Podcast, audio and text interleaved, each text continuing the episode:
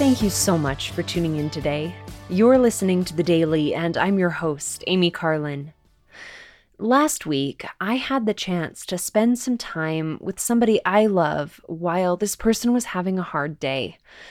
We got on the subject of a difficult time that she'd gone through several years ago, which she's still healing from. She had struggled for a while with mental health after an emotionally traumatic experience, and she often worries that during this time she made big mistakes and hurt the people around her. She also struggles with her self worth, which has in many ways compounded her grief and her frustration. She mentioned that she would like to make up to anyone she may have hurt, but that she didn't know how.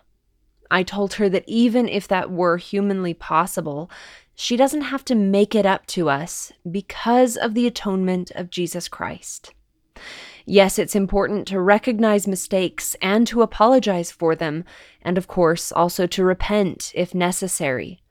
But she's already done these things. She has apologized, and she's actively working to be a better person. I felt that it was important to remind her that no matter what we've done or what we've experienced, the atonement of Jesus Christ can and will heal us if we accept it.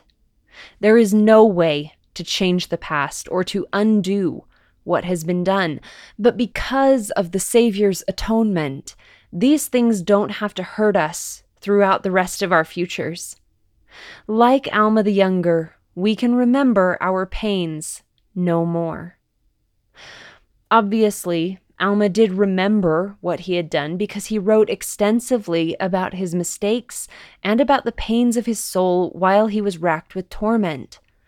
But after he had accepted the atonement of Jesus Christ, he was no longer harrowed up by the memory of what he had done.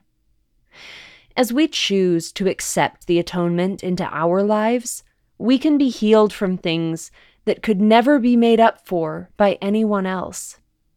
Because Jesus Christ paid the ultimate price, we can let go of those burdens.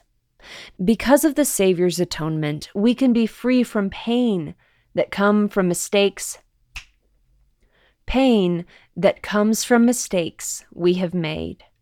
We can be free from the pain that comes from the mistakes of others, and we can all return to our Heavenly Father again. Thank you again for listening today.